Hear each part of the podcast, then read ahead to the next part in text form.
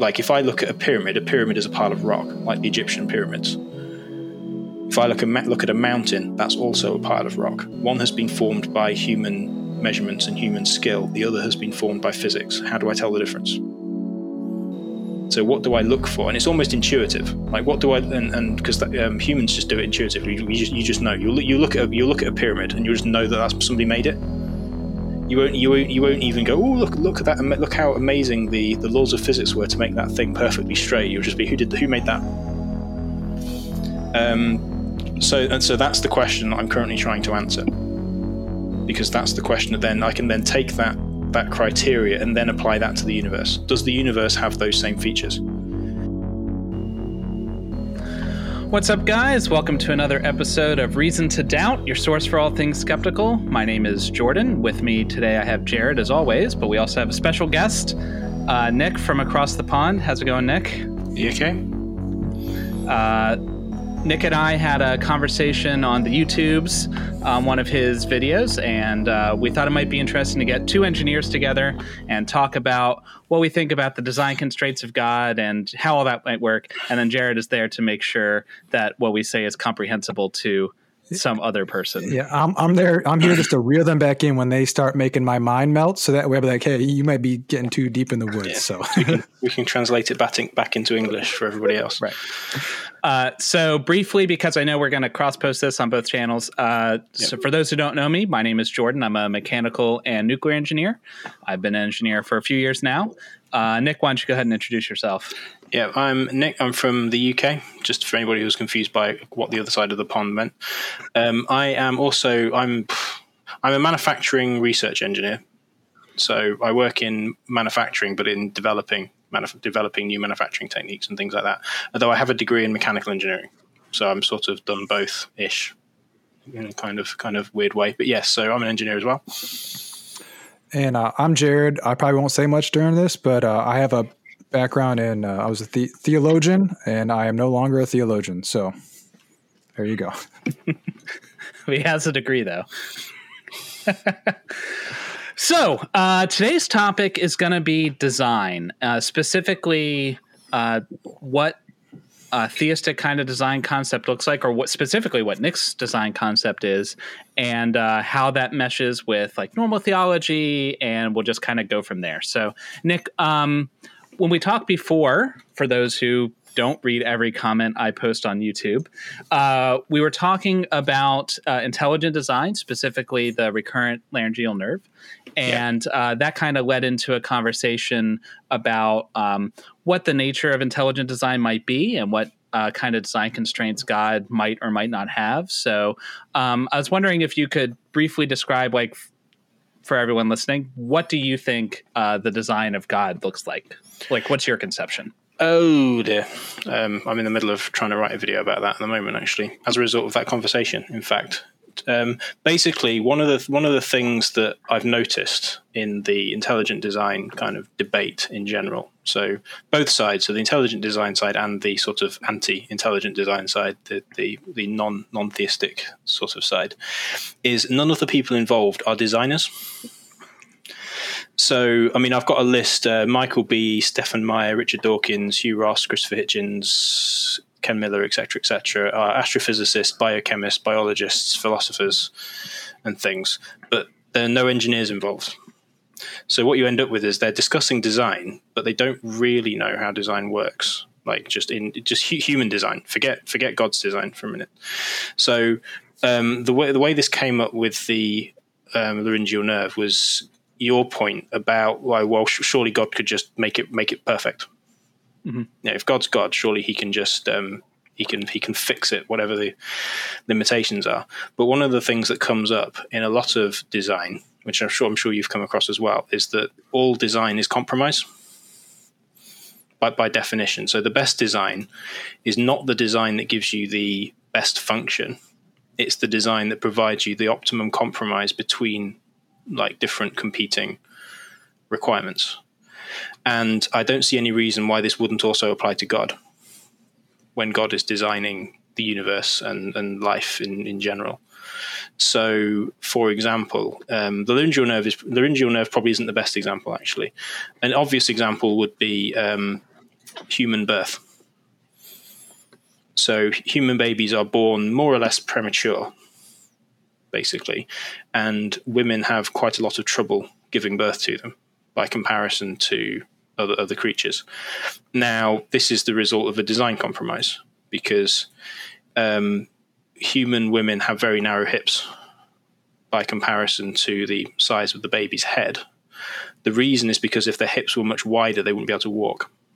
So you have a design constraint on the width of on the width of a, a, a, woman's hips, which gives a limit on how how big the baby can be. Which is why human babies are born more or less as big as they can get before they have to come out, or else they can't come out.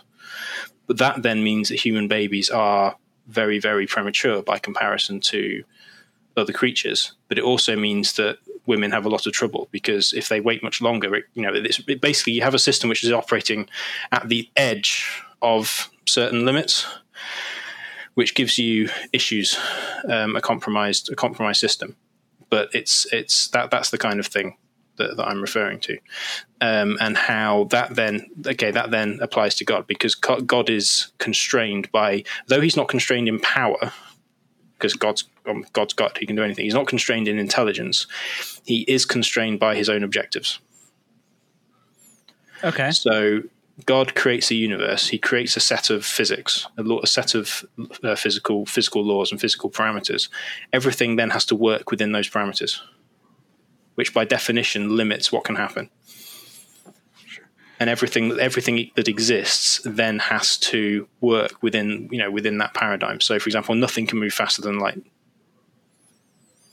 Um, and if he's if if um, God's going to create a galaxy that can support humans, that galaxy has to follow fairly specific parameters in terms of what it can be. The Earth then has to follow fairly specific parameters. The Sun has to follow fairly. There, there are limits, you know, within these these things. It's sort of it's sort of related to the um, uh, what was it called? I've completely it's completely gone out of my head. Uh, fine tuning. Mm-hmm. It's it's adjacent to the fine tuning argument. It's not the same, but it's, yeah. it's, it's related to that. So that's For, that's that's that's basically the the position. For anyone who's not aware, um, the fine tuning argument is essentially that uh, life in the universe, or to whatever level the person making the argument is making, is finely tuned or, or specifically calibrated to allow for life. That's and that points the argument goes to a designer. Yeah, had it been any other way, that life wouldn't be possible. Um, my question would be before we get too much deeper into the uh, the rabbit hole here would be could you just give a brief description or a definition of God? So like is it a triomni God like the traditional, you know, Western um, Christian belief or is it Well, yeah, for me yes. I'm a Christian. Okay. So it's um, I'm, I'm talking when I'm talking about God, I'm talking about the Christian God. Okay. Now in the case of when we're talking about design, it doesn't have to be the Christian God. It's just it's a designer of some kind. Right. It doesn't actually, technically speaking, it doesn't have to be God at all. It could be some kind of extra dimensional alien civilization. You know, you, you get what I mean. Yeah. Right. Um, we're talking we're talking about the the. It's interesting because the the question of whether the universe is designed is not actually the same question as to whether God exists. Right. They're often conflated, but they're not yeah. actually technically the same question. And I have seen um, physic, phys- uh, physics um, scientists argue in favor of the universe being created, but not by God, but by some kind of computer simulation or something. And they, they have mm. they have scientific reasons to argue in favor of that. But anyway, um, yeah. But I'm talking when I'm talking about God, I'm talking about um, Yahweh, the God of the Bible, effectively. Gotcha. So I definitely appreciate uh, what you said before with uh, design being all about compromise because um, the the practice of design is to optimize your solution, but what is optimal depends on what your goals are. You know, what's optimal yeah. for one solution, one set of goals may not be optimal for another set of goals. Um, I'm interested though when you said uh, God being constrained by physics. Uh, when you say that God is constrained by physics, you, but God is all powerful, God could violate physics if he wished to, right? But you're saying that he doesn't wish to. Um, um, I'm well. I mean, yeah, he can. I mean, that's what that's what miracles are, effectively. Right. Um, but my, my point was if, if God if, if something was miraculous all the time, then it's a law of physics by definition. Um, that's a that's a very pithy way of saying it. But the the basic point is that it's like if you imagine if you imagine any kind of engineering system, say if you imagine like an internal combustion engine, there is nothing in the law of physics that says all of those components have to be where they are. Mm-hmm. They've been moved there artificially by an intelligent agent, in this case by an engineer who's who's designed it, and probably some humans, some workmen who've put it together. Um, so it has been intelligently organized, and the organization has not. Although the organization is in is in obedience to the laws of physics, it isn't driven by the laws of physics. Okay. But once it's all together, it follows the laws of physics in its operation. Okay. So, So, when so when God ma- sorry let me just- ahead. when when God makes something, although He could make it, um, his the act of making could defy physics. In the same way that if I I don't know I've got a bit of a little bit of Lego thing my daughter made, so if I'm lifting that up, I'm lifting it up in defiance of physics, in defiance of gravity. But um, once I've put it somewhere, it's then fol- it, it's then following. Like I put it on the desk, now it's following laws of physics. Or once it's once it's arranged and put together, it's now following laws of physics. So, so like hypothetically, God could take all of the the soup of carbon carbon based molecules that were floating around in the primordial ocean three and a half billion years ago, and he could arrange them into a DNA molecule. But once that is working, it has to follow the laws of physics and God has to make something that can follow the laws of physics. Um, otherwise, I mean, you could end up with a situation like, which is actually very close to the Islamic belief, where God literally is puppeteering everything. So when you strike a match and light a candle, it's not the laws of physics that are doing that. Um, Allah, Allah is f- literally making it light, and He just so happens to do that consistently, so it looks like a law all the time. So you could have that view, but that's not the view that I take with, with regards to design. My point is that what you you would expect when when God creates the universe, you would expect compromised designs, or designs that are are you know they, they say they follow the normal rule, what you'd expect to see the normal rules of engineering, because So it in is a form mi- of engineering. in your mind, at what point does God do his thing? Like, is it just like at the beginning of the universe, he makes the universe and then life evolves because he intended it to be that way? Or is like four, four and a half billion years ago, he poofs the first life into existence? Or I'm in the process of working that out. I'm not fair sure. enough. Um, Okay. So the the issue is that there's no way to tell empirically, which is also why I disagree with the assertion that intelligent design is a scientific theory. Because you cannot, I, there are, I, I think there there are thing positive things you would look for, which which would which would count as positive positive evidence for something having been designed. Because the question is, what what is design? What do you look for when you're looking for looking at a designed object? How do you how do you tell the difference? between an object that's designed versus one that's just appeared as a consequence of physical forces. But um, how you would look, how would, how I would look at the fossil record, for example, and say, right, okay, des- design came in there, and design came in there. I, I, I don't know. Because if God was going through and just guiding it and modifying it, it would look like evolution anyway. Because what the what the fossil record is showing, the fossil record does not show at least does not show in the first instance. It does not show evolution by natural selection. What it shows is this animal existed at this time period, this animal existed at this time period, this animal existed at this time period, and there is a progression from one to the other. But it doesn't directly show the mechanism by which it changes. The mechanism is inferred. Okay. Does that does that make sense? Yeah, that makes sense. So so natural selection has been observed directly because we've observed it in animals that exist now.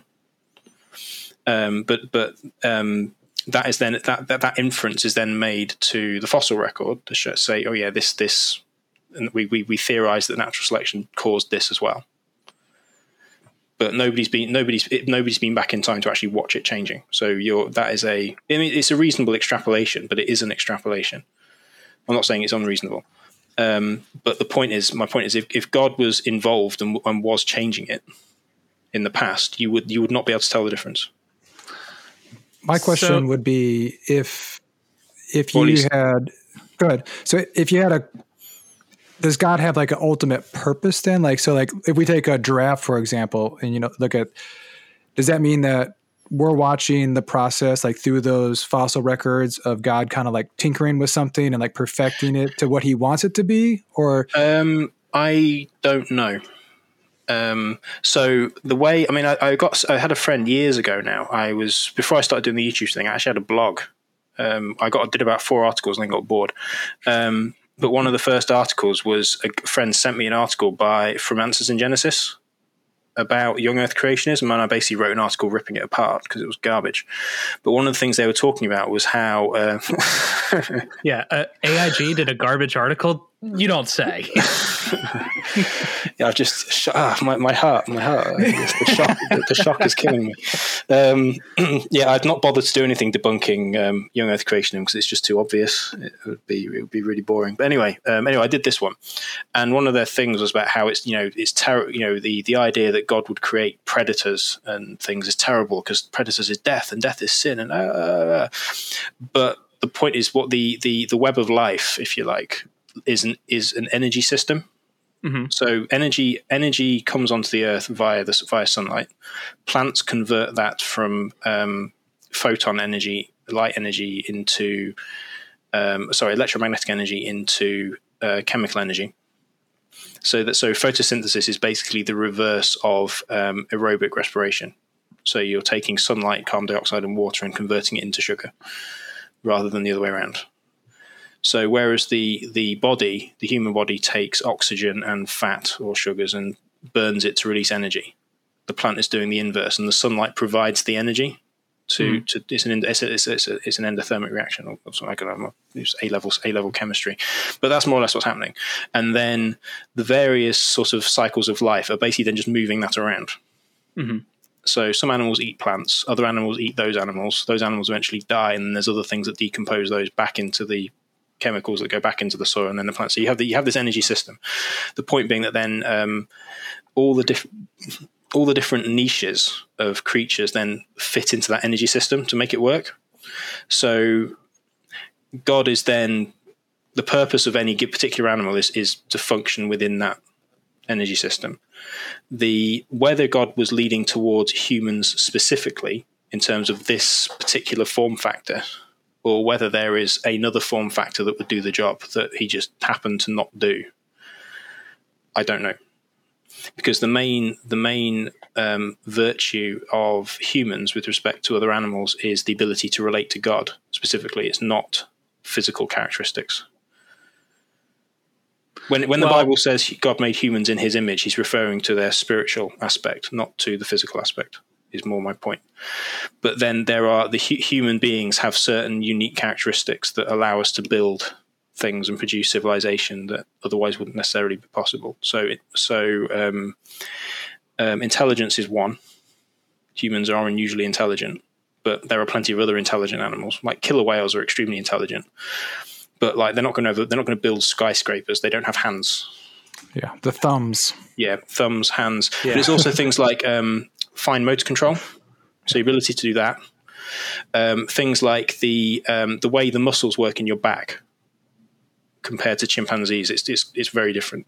Um, the way your voice box works for complex communication. There's all there's all there's all these other all these other factors basically that combine together to make humans uniquely capable of that kind of thing, which other creatures aren't. But that doesn't mean that humans are the only possible solution. That's an interesting perspective. I don't think I've heard anyone claim or, or explore the idea that God basically like designed a system and then was like, uh, okay, you guys won the cosmic lottery, you made it, so boom, souls for you. And well, um, the, th- the thing, well, the, the follow, the next point from there is that I don't think having souls is unique to humans. Okay. So I my and this is so this is a theory I'm developing, so it's in, in, in no way complete but the humans are unique in their capacity to to relate to God directly through okay. religion, prayer, uh, spiritual spirituality, etc., etc., etc. But my personal belief is that if, if it is alive, it has a soul, because that's what makes it alive. So all dogs do go to heaven, or to hell if they're bad dogs. But yeah. um, is one of the things that I found interesting is that science doesn't know how to define life. It's a very tricky topic, yeah. They can define what life does. They can define the parameters and the, the features that life has, but they don't know what it is. Um, and my personal sort of theory, the reason why they don't, is because life is not purely physical.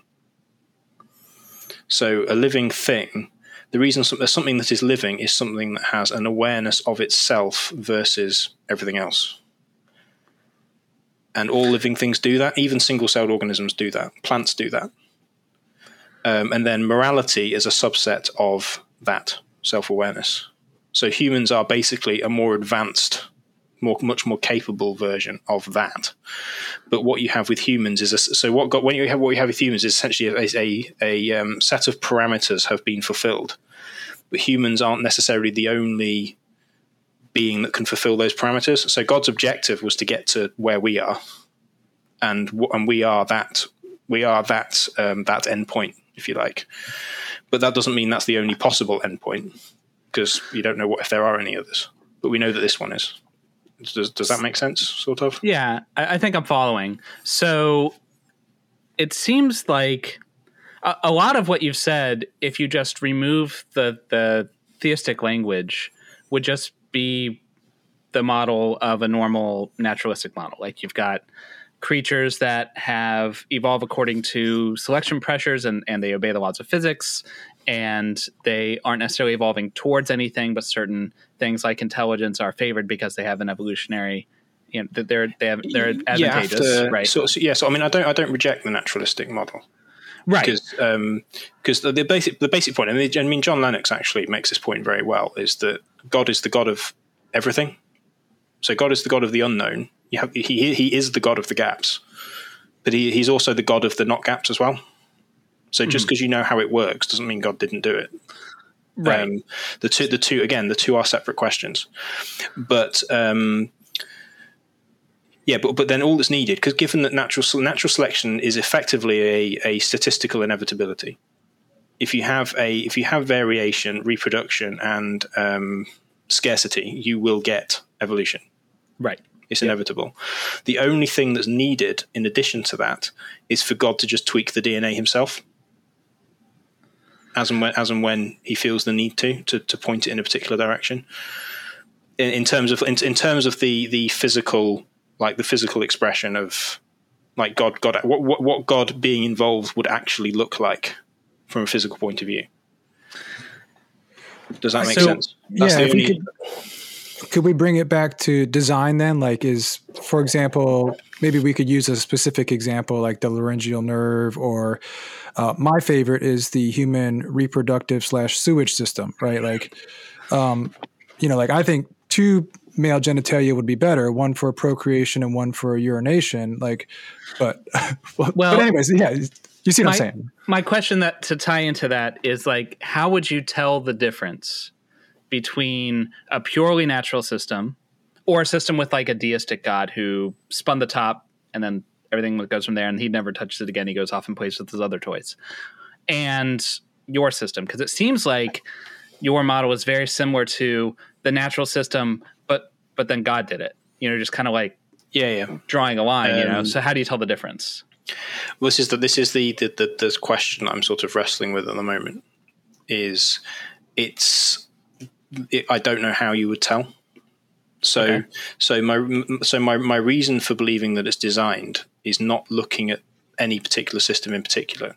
It's um, it's like the it, it's difficult to explain. Let me just get the get the. I had some notes written up on it somewhere. Well, while um, you're pulling that up, yeah, I've got, yeah, I've got just, that up now. let me just say that you know here at this podcast for reason to doubt um, we always respect the answer i don't know because that's a legitimate answer to any question you know? It's our favorite answer actually. Right well, that, that because, encompasses most of my answers to most questions that's fair. Yeah, yeah us too. Yeah. I got through my phd anyway. viva with that.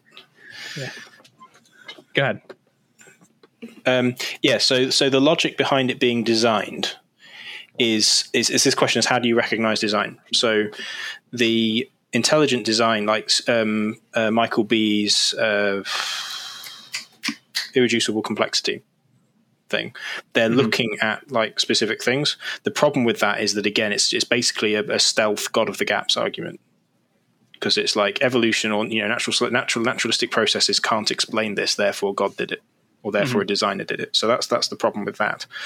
The next point following on from that is that even if we even if we can explain it with naturalistic processes, that doesn't mean that God didn't do it. Okay. Because because God, if God did do it, He's fully capable of making use of naturalistic processes. Um, I mean, engineers do this kind of thing all the time. We use evolution ourselves to design things. Sure. So, um, and in fact, natural selection or some form of selection, evolution via selection, is actually a very efficient engineering design tool.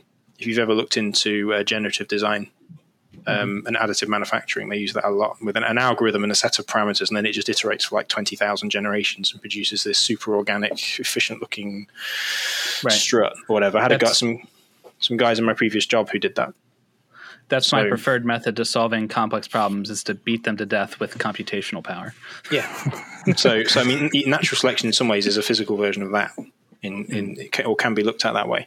So, but if I was look, if I'm looking at a, a physical structure, how do I tell whether it's been designed or not? um, so, for example, if you were to go, if you were to go hiking in Snowdonia, in Wales, which is um, one of the countries in the UK, you will find little piles of rock. Sorry, my throat. Hang on a second. um, you will find little piles of rock along the paths, and they're called cairns. Um, and what they basically are is a way of marking out where the path is. Um, so, because sometimes you'll have like a dry river bed and there's some other bits and bobs, and it's difficult to see the path. So the, the cairns. And what's supposed to happen is when you walk past, everybody who walks past is supposed to put a rock on the cairn. So a cairn is just a pile of rocks. But how? But then so is a, so is a landslide. So how do you recognise that one's designed and the other isn't, or one's been, or more more specifically, one's been done on purpose, and the other isn't. The other's a, a, a, a the other is a form of natural process. So that's that's so that's one bit. Um, but the idea and then the idea is, is firstly the likelihood of it happening by itself. So a cairn, if a cairn is just a pile of rocks just on, on a path, the the number of the number of um, purely naturalistic things that could ha- that would that could cause that are basically zero. Now it could happen by chance, but it's incredibly unlikely. Whereas somebody just coming on and piling some rocks up is, is much more likely. So it's a balance of the balance of probabilities. Um, and then the other point is if you look at an engineered system, an engineered system can be can be um, defined as the the existence of parts in close proximity where there is no physical requirement for them to be together. So there's no there's nothing in physics that says they have to be that way, and then they are arranged according to a purpose that is outside of the physical components themselves. Does that make sense? So, just make sure I'm following. Um, to answer the question of how would you recognize that life or the universe or whatever system you're looking at is designed, is uh, the likelihood of it not being designed, like of it coming together through Um, purely naturalistic no, no, no, I'm talking- processes? No, I'm not talking about the universe. I'm talking about like an engine, a physical, a physical, an object. Okay. So, so we leave the universe out for a minute. If I'm just looking around, because because the uh, uh, leaving the only other the only other thing that we know that's capable of design is humans. More, more, more for the sake of argument. I mean, there are certain types of birds that you know, birds that build nests and um, fancy, fancy things to to show off and get mates and things. But um, so we know that intelligent agents can produce design. Okay. So if I'm looking at a physical object in the real world, how do I know that that has been produced by an intelligent agent? Like if I look at a pyramid, a pyramid is a pile of rock, like the Egyptian pyramids. If I look, a, look at a mountain, that's also a pile of rock. One has been formed by human measurements and human skill. The other has been formed by physics. How do I tell the difference? Mhm. So what do I look for? And it's almost intuitive. Like what do I and and because um, humans just do it intuitively. You just, you just know. You look you look at a, you look at a pyramid and you just know that that's somebody made it. You won't you won't you won't even go. Oh look look at that! Look how amazing the the laws of physics were to make that thing perfectly straight. You'll just be who did who made that.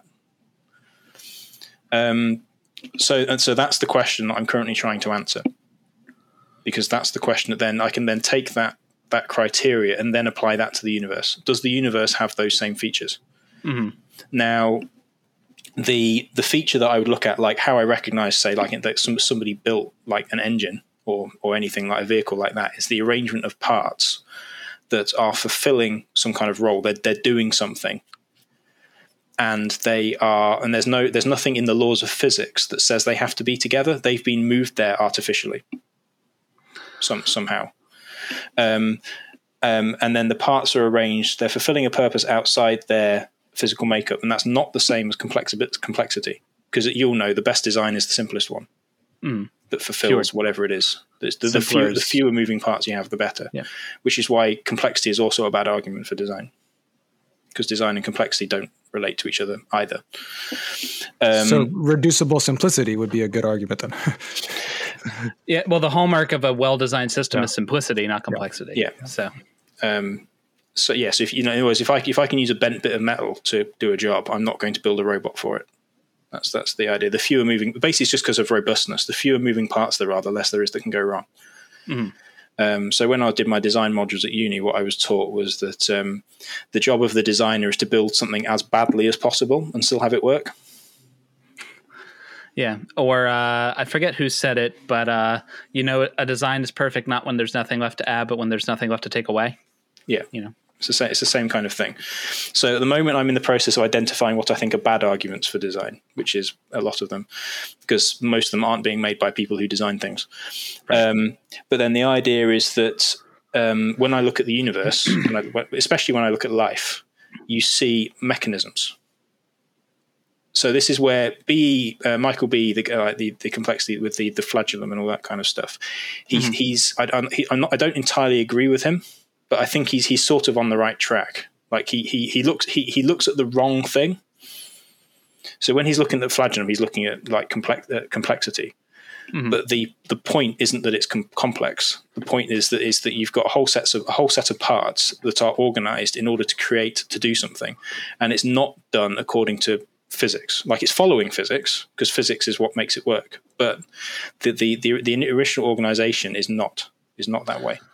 But It, whereas, but if you compare that to something like, say, a salt crystal, which is very highly organized, but it's according, but the reason it's formed that way is because of the atomic physics between the sodium and the chlorine molecules that form lat, um, atoms that form a lattice.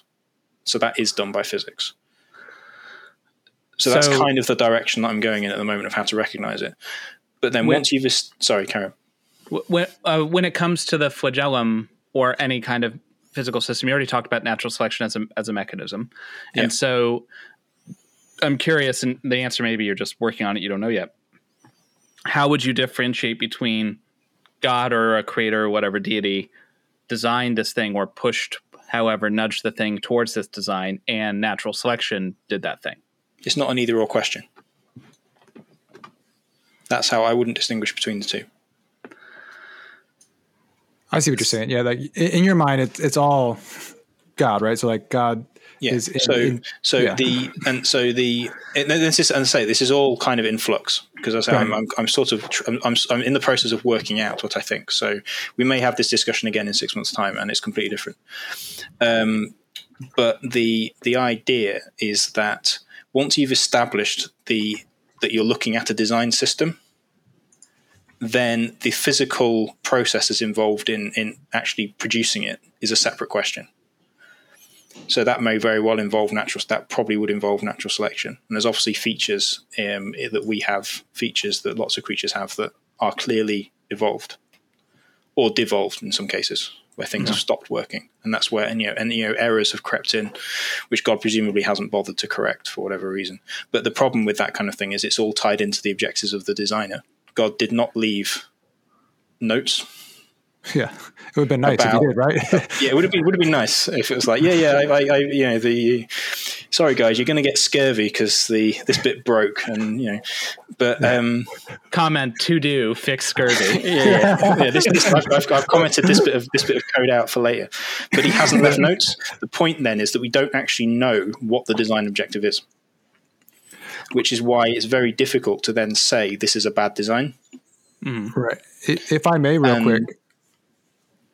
Sorry to cut you off there. Um, what, because if you with the design principles, you know, like the simplest is the the best design, right?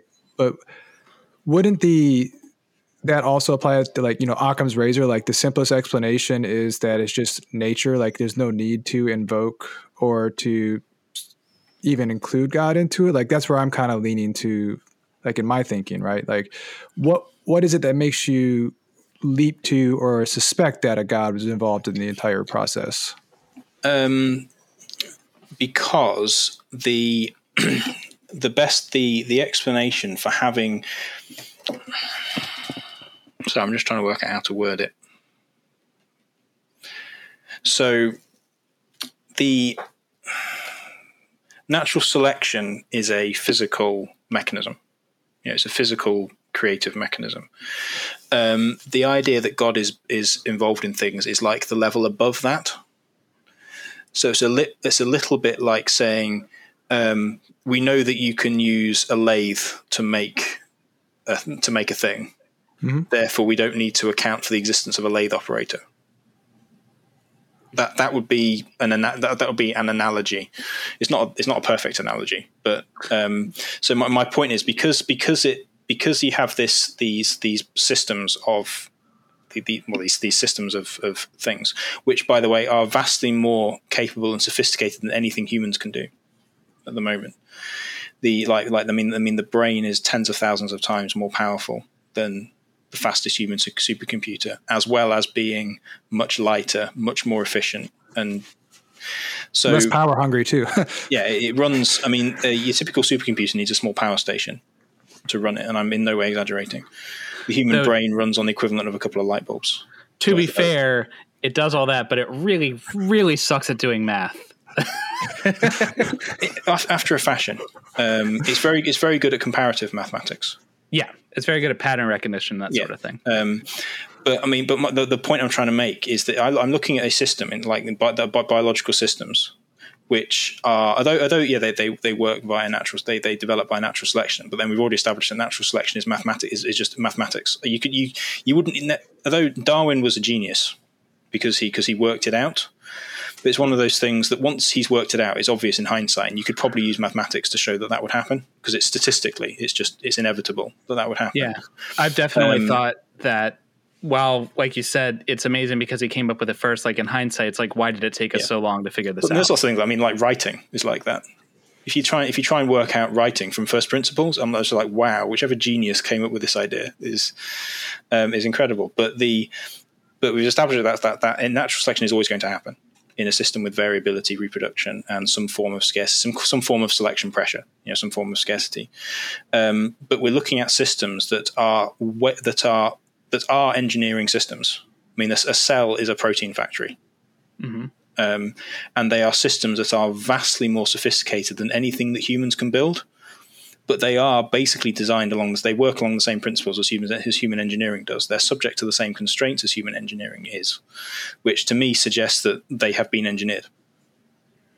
That's the that's the obvious logical inference. Therefore, Occam's razor. That that that's Occam's razor. Is it looks to, to, to, put it, to put it in very very very simple terms? It looks it looks designed, and therefore it's been designed. Okay. And a lot, a lot of the other kind of ex- attempts to explain it via like multiverse um, and things like that are ways to get around the problem. Um, well, but in, in, very simple terms, and so I'm still I'm still working this kind of thing out. But we're actually going to be talking to Dr. Jeff Zweerink on the multiverse next month, so we're going to get into that in the future. Uh, but I'm curious suppose that the laws of physics came about. let's set God aside. Which, for some reason, maybe God made them, maybe they came up, maybe they're eternal, whatever. For whatever reason, there's laws of physics and there's energy. Start from there, and then from that point, it seems to me that in in your conception, everything you've you've described, we would expect to get pretty much to where we are now because like you said the laws the selection arises from scarcity which is a property of you know the matter that we have and the energy of our system and the laws of physics. And so if we start from the point of having energy and the laws of physics i'm not sure the part where god fits in at that point. Like if you acknowledge that that that natural selection is a natural consequence of scarcity in physics and you know then it seems to me that you're already there. Like you've you've already finished the race.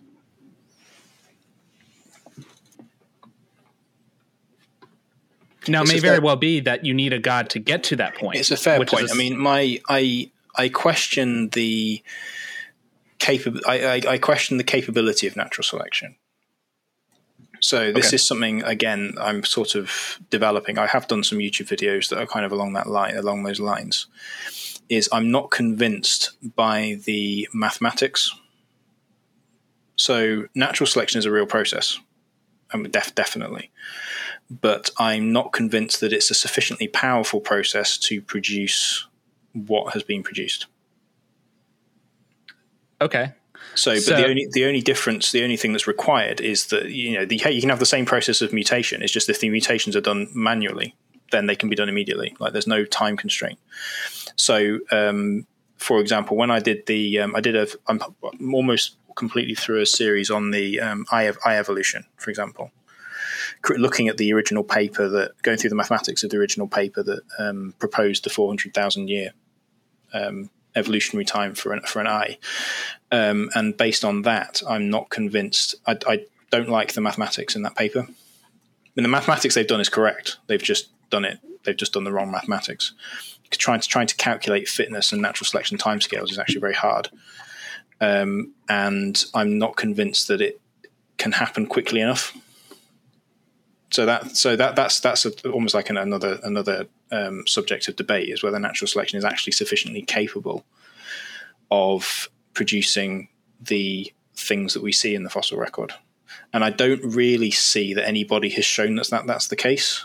Based based on the literature that I've looked through, so like the various research papers I've looked through so far, the logic seems to be we have this process that can produce change, and we have a fossil record that says things have changed. Therefore, this did that.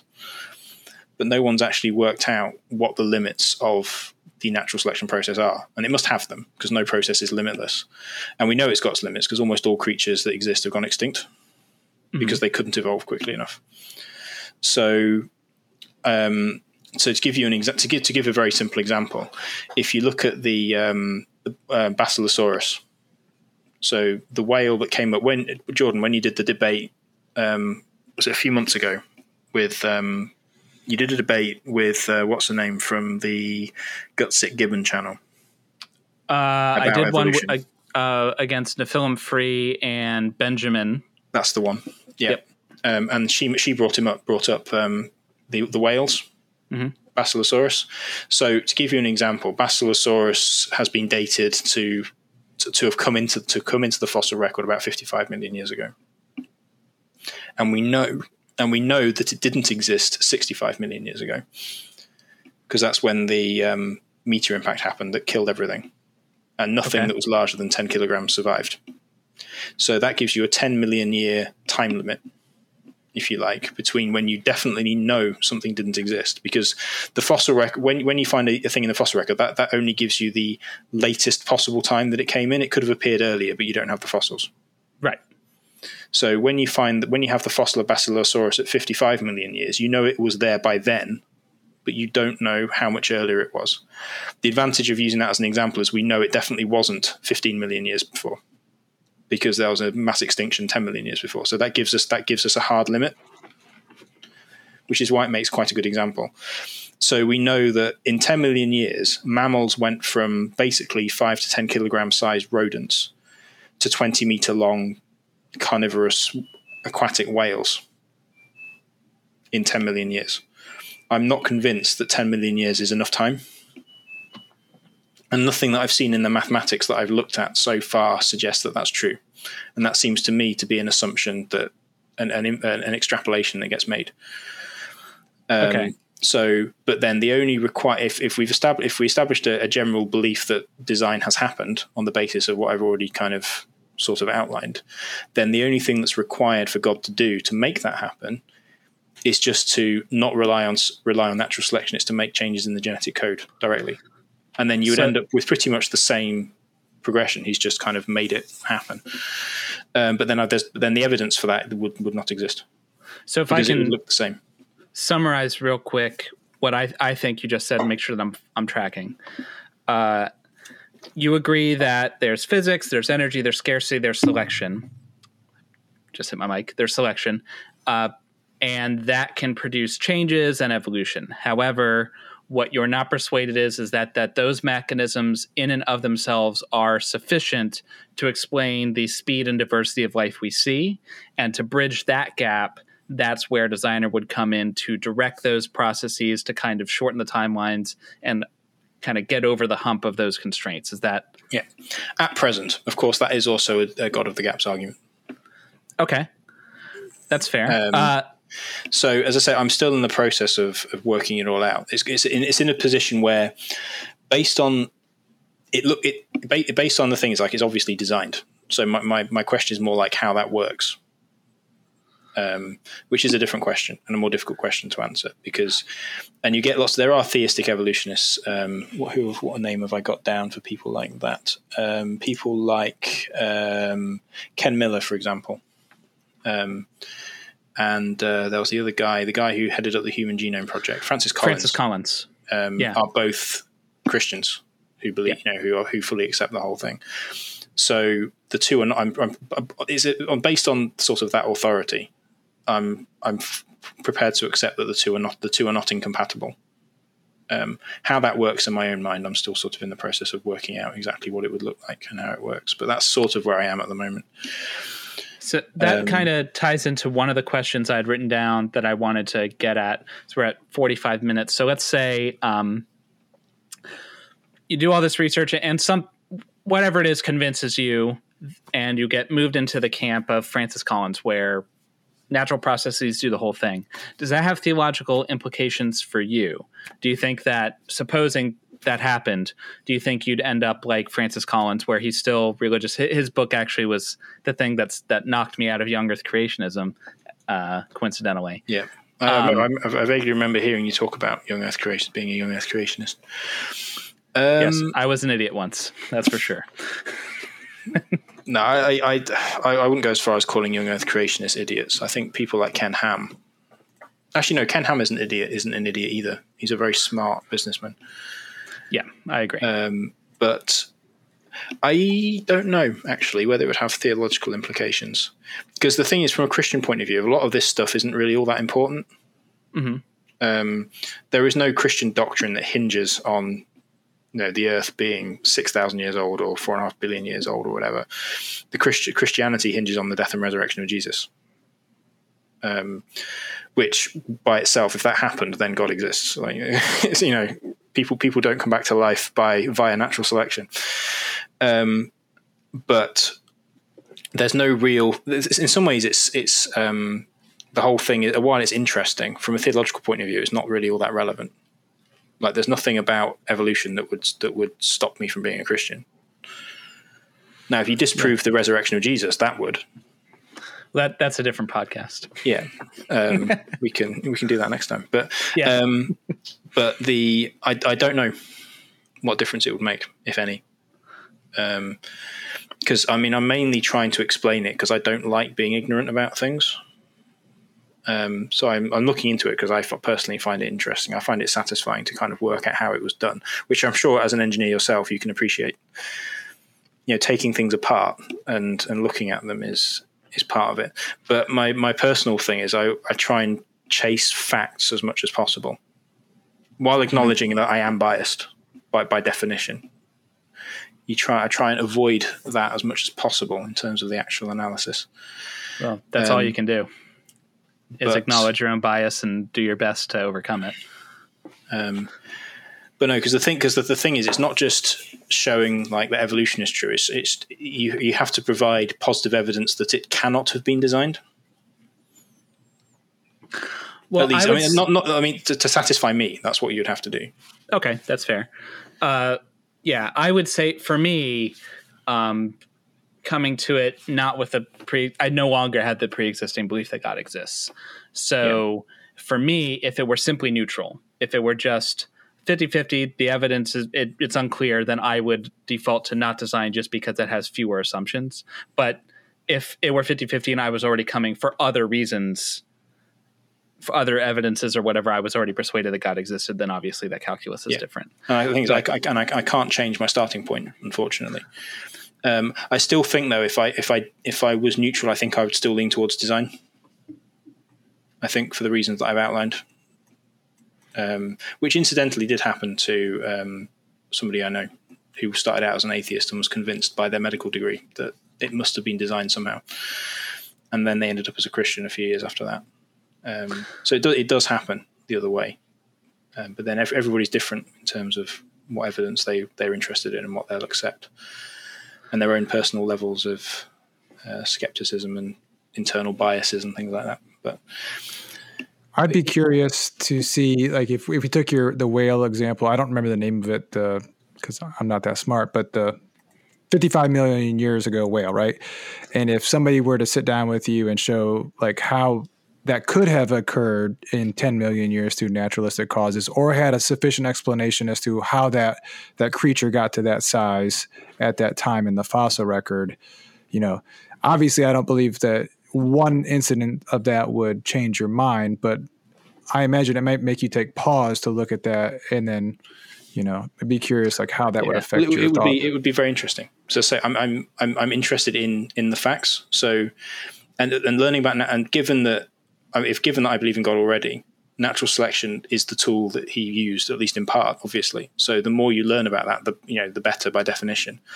I mean, this was the I mean this is this is the the attitude that the um, like all of the scientists back in the Middle Ages, um, all the ones, yeah, all the Catholic ones, and back back in the late back in the, the mid mid to late Middle Ages was God made it, therefore we have a sacred duty to learn how He did it. Mm-hmm. Was it was effectively was effectively what got science started in the first place, um, and I mean, there already, there already is a fossil narrative for Basilosaurus as, as it is. Like we already, the, the fossils already exist, and Jordan will know this because he's debated it already. That you know there is a there is a fossil lineage that goes from um, glorified rats all the way up to to whales and all of the intermediate forms that go in between that. So I have no doubt at all that there was a progression. The the the the sticking point is whether natural selection as a as a physical mechanism is responsible for it those details I have to uh, subcontract people like Dr. Dan or Jackson Wheat to because yeah. I'm not a biologist. I don't understand the full systems.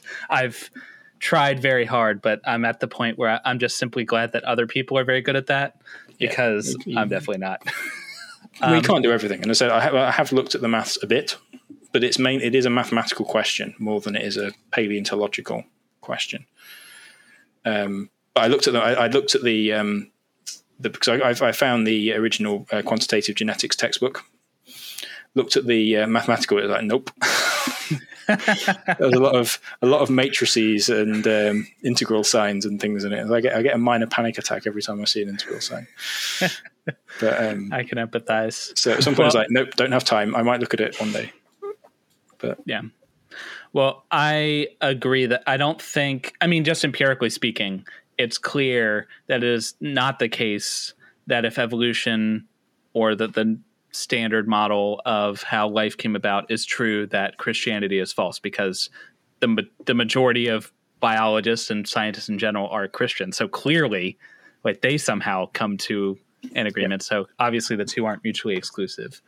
Um, and I also really like something you just said that we hit on this channel all the time is you don't have anything to fear from the facts. You know, the the only thing they can possibly do is increase your knowledge and, you know, give you a better picture of what happened. And that's really what I think we're all after is yeah. trying to have a better understanding of what actually happened.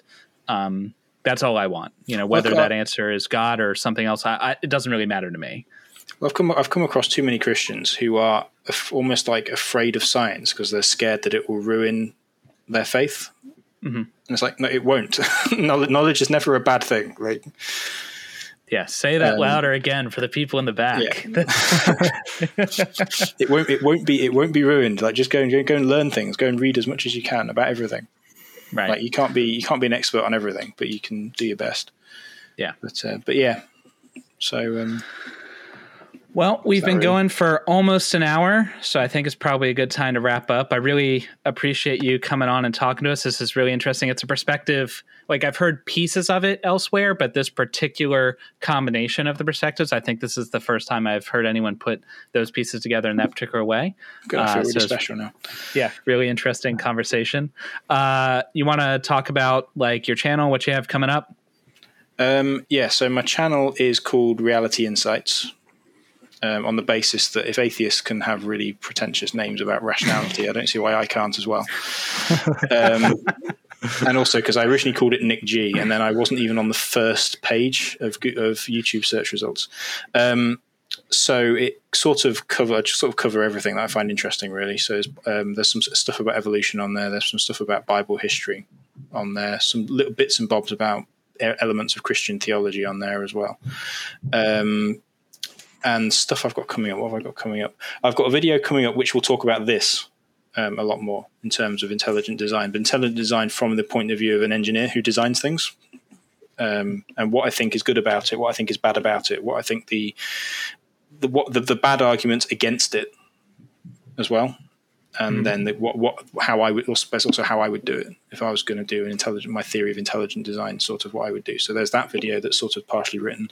Um, there's another one about the burden of proof and atheism and the burden of proof uh, as a follow up to the first one, which was a bit rubbish. So I'm doing it again properly. Um, and then I've got some stuff about um, Genesis, the Book of Genesis. So that's that's not I'm not targeting answers in Genesis in that video series, but it's very much a response to kind of nonsense that they come out about it. But that's just about Genesis, Genesis one to eleven, creation, Noah's Ark, and all that kind of stuff. Um, I have about two dozen videos in various stages of production. But unfortunately, having a job and a family and things means that my production rate is somewhere around one video a month. Um, well, but yeah, so if people want to check that out, feel free. There's two of us, and you are way ahead of us in terms of videos and production, so don't feel bad. Well, when I say in production, when I say in production, it means I have a Word document with a list of bullet points and a title. That's, that's my definition of in production.